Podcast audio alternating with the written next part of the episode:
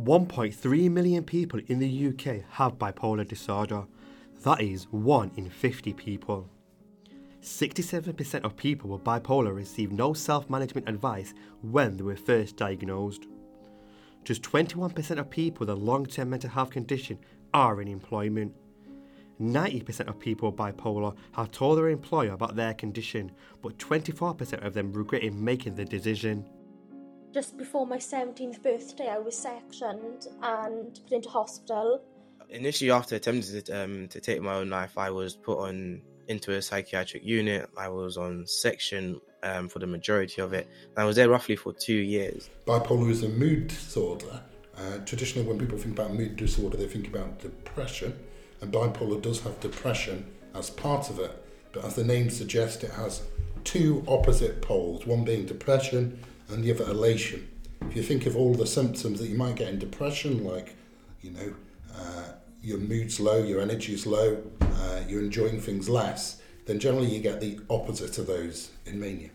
With bipolar disorder, life has two speeds. One minute it's all too fast and I can't stop. Next it's all too slow and it comes crashing down, something which I find hard to cope with. I'm Abz. I've always struggled with my mental health but managed to get help but it all fell apart in the summer of 2021. I ended up in hospital after hurting myself on several occasions because of the mood disorder. After many hospital visits and being monitored daily by the home based treatment team, I was diagnosed with bipolar disorder. It's been six months since I've been diagnosed with bipolar, and I'm on a journey to learn more about it. This all came as a big surprise to me. Most of all, I want to know if I could live a normal life. So I'm meeting up with psychologist Dr. Ed Miller to find out more about bipolar. In terms of warning signs for uh, bipolar, you know, it can be that somebody has had a what we call a unipolar or depressive illness first, and it's only after they get treated for that uh, that they develop the elation because the treatment for depression is antidepressants, and antidepressants in bipolar generally lead to the mood becoming overly elevated. For many people with bipolar disorder, Having elevated moods is something common. Isla, which was 15 years old when she first noticed her moods changing and having psychotic episodes. Yeah, so I was diagnosed with um, schizoaffective disorder, um, bipolar type, when I was 17, just before my 17th birthday. I was diagnosed when I was in hospital prior to that, I experienced a few um, psychotic episodes, but when just before turning 17 is where the diagnosis um, of schizoaffective bipo- bipolar came about, which basically means that my psychotic episodes were triggered by my moods. My journey hasn't always been easy when it comes to medication. It took a lot of trial and error to get to a point where I was even stable on antipsychotics. You're trying all these different medications and you must have faith in your psychiatrist, something which I genuinely lacked. I was scared of being heavily sedated on new medication. You have to trust in the process and allow them to work. Medication uh, is very useful in bipolar affective disorder. It can help somebody remain closer to the middle, yeah, for more of the time. You know, as with all psychiatric problems, there, I wouldn't advocate a purely medication based approach. I think you need that triple prong of, you know, social interventions, getting the person doing a bit more. You know, if somebody doesn't have a role in life, it can be, you know, problematic for them. Yeah. Uh, as well as psychological interventions, you know, what is leading to this person becoming depressed or elated, there's often underlying psychological reasons as well. Having bipolar type 1, I experience highs and mania than you do lows and depression. And if you're bipolar type 2, you generally have more depression than mania, which I only recently found out. I struggle. I tend to do things spontaneously and not think much. I have all the energy and I'm constantly on a high to suddenly not wanting to get up in the mornings and not eat for long periods of days. I remember being so like overwhelmed by like this rush of like excitement and adrenaline and stuff. I literally could not keep still. I couldn't sleep. I was restless. I thought that I could do like bizarre things, like jump out of planes, and I'd walk across the road without looking both ways because I didn't think that anything happened would happen to me. I remember, like in my in my teens, um, and when I went through the worst um, episode, uh, which led to um, probably the worst um, admission I had, and I'd be sitting in the car, and I like my mother would have to keep reminding me and going over to tell me to put my seatbelt on because yeah. I didn't think that I needed it. I, I felt um, like untouchable and unstoppable, and as if like nothing would, but ever like bad would happen to me, and if it did, like I have like these superpowers almost. the moment, it feels like your mood's controlling you. I want to help you control your moods. And I think, you know, generally what we should be aiming for with, with bipolar, if we can, is somebody having no relapses that take them to hospital. Having no relapses at all yeah. is difficult, yeah, because life is stressful. And, you know, at different points in our time, you know, things will happen that are difficult for a person without a mental health condition to to deal with. Antonio is a media volunteer for the charity Mind. You know, in that in in in the psychiatric unit for a lot of people, it's a situation that really breaks them. But I guess for me, you know, I still had that sort of while I thought all my hope was lost, I still had that, you know, maybe one percent, two, five percent of hope in me, and I just, you know, did everything to fetch that out of me and turn it and turn that into the majority rather than the minority. And I worked on myself during that time. I learned from other patients. You know, that was the main thing because I was so oblivious to mental health before, um, before you know, being diagnosed um, with an illness myself. Antonio advised EastEnders and the actor Stephen Basaula, who plays Isaac, on the program Schizophrenia storyline based on his lived experience. Being a media volunteer, lived experience media volunteer, EastEnders wanted to obviously do this schizophrenia storyline of a young black man with schizophrenia. And as someone on Mind's portfolio as a young black man with schizophrenia, when they approached Mind, Mind offered my um, case casework to them as an um, actual lived experience um, individual with schizophrenia. One of the ways that mainstream media could help with conversations, visibility, and awareness of mental ill health and wellness is to cast actors for TV sub storylines who have lived experience. This could be personally themselves or part of a support network for someone close to them who has experienced a mental health condition.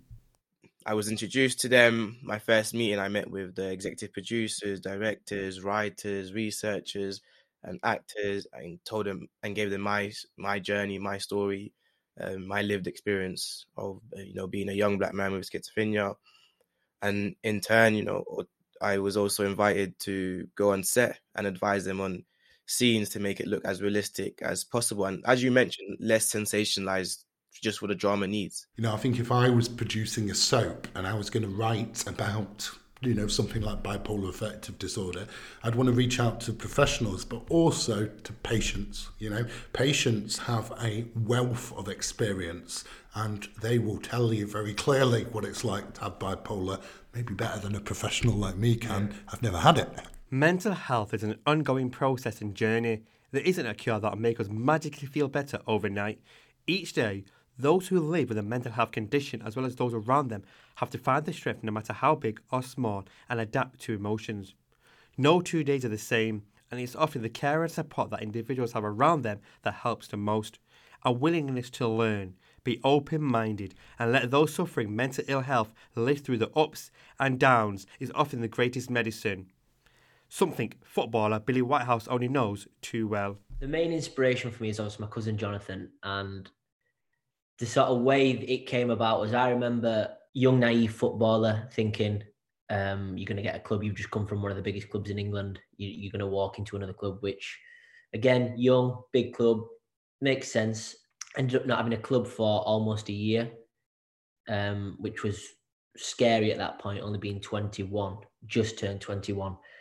Um, so yeah, didn't have a club for a year. Ended up signing for a club called Tadcaster Albion, which was I think it was at the time like nine leagues below where I'd been playing yeah. the previous season. And and in that period, I really struggled. Um, I wouldn't say I was was really sort of unstable with it. I think the main focus for me was that I'd got no routine. I'd got no so I didn't have to get up and, and go to the gym. I didn't have to do a run. Didn't Yeah. have to go to the field on my own. Um, but then going to my cousin, seeing the struggles he had daily, then I'd probably see him once a week at that point. We'd meet at my grandma's, who's not with us anymore. Um, but we'd we'd go to hers and we'd just have a discussion over an hour, have a coffee, what have you. And he'd have so many problems, but didn't mention them once. Whereas I'd not got a football club. Yeah, It's all I wanted to speak about. football. And he all he'd want to talk about was how I was doing. Whereas he was in a home, or he still is in a home, has his demons. Mind Over Matter charity based in South Yorkshire was set up in aid of Billy's cousin Jonathan who has severe mental health problems. Originally, I just wanted to do a football game because something we resonate together with me and Jonathan was was football. He's a huge football fan, and we just wanted to do a charity game. Um, so we ended up doing the charity game. I think we had about 300 people at the first one. Yeah. and from it from then onwards it was just sort of i didn't feel finished with it i sort of felt i could do so much more and build so much more and do so much more and and now i'm addicted so that's where we're at today It isn't just those closest to us who can help, though. We all can. We need the general population to be open to talking about mental health, to be supportive, and more importantly, to be kind. A lot of stigma still exists around the topic of mental health, and we must all continue to break down the barriers. If we treat mental ill health the same as our physical health, we can start to normalize it and let those who live with a mental health condition know that it's okay not to be okay.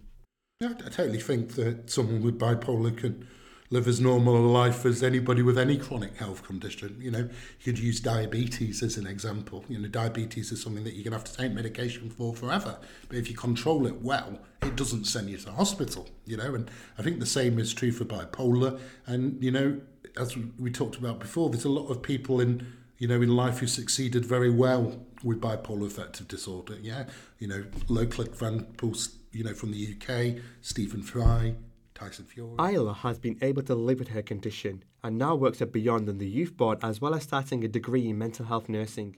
Oh gosh, Abz.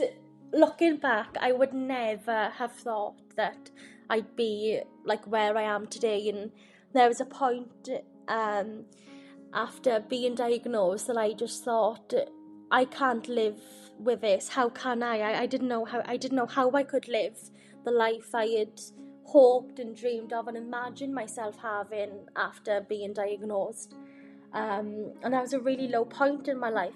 You know, I think there's so there's so much pressure, and we put a lot of pressure on ourselves as well. And I think, you know, everything will work out the way it's it's supposed to be. You know, we just got to keep being kind to one another, but especially being kind to ourselves as well, and realizing that if taking a break and some time out is going to be the best for me, then do it. Why why shouldn't we? few things I'd say about my mental health journey is, I guess, really, without sounding too cliche, is expect the unexpected.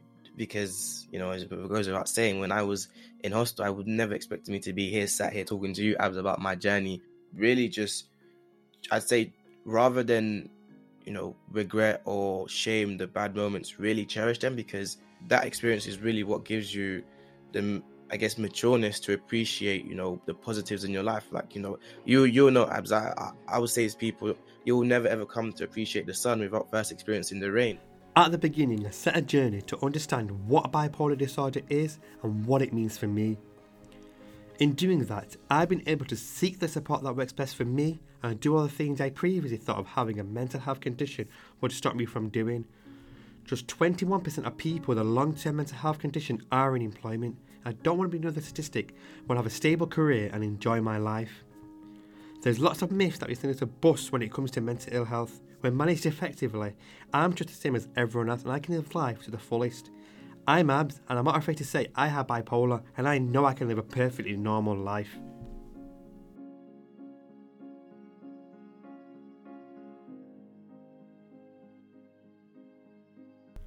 If you have been affected listening to this documentary, remember to text SHOUT to 8528, which is a confidential 24 7 text messaging support service for anyone who's struggling to cope.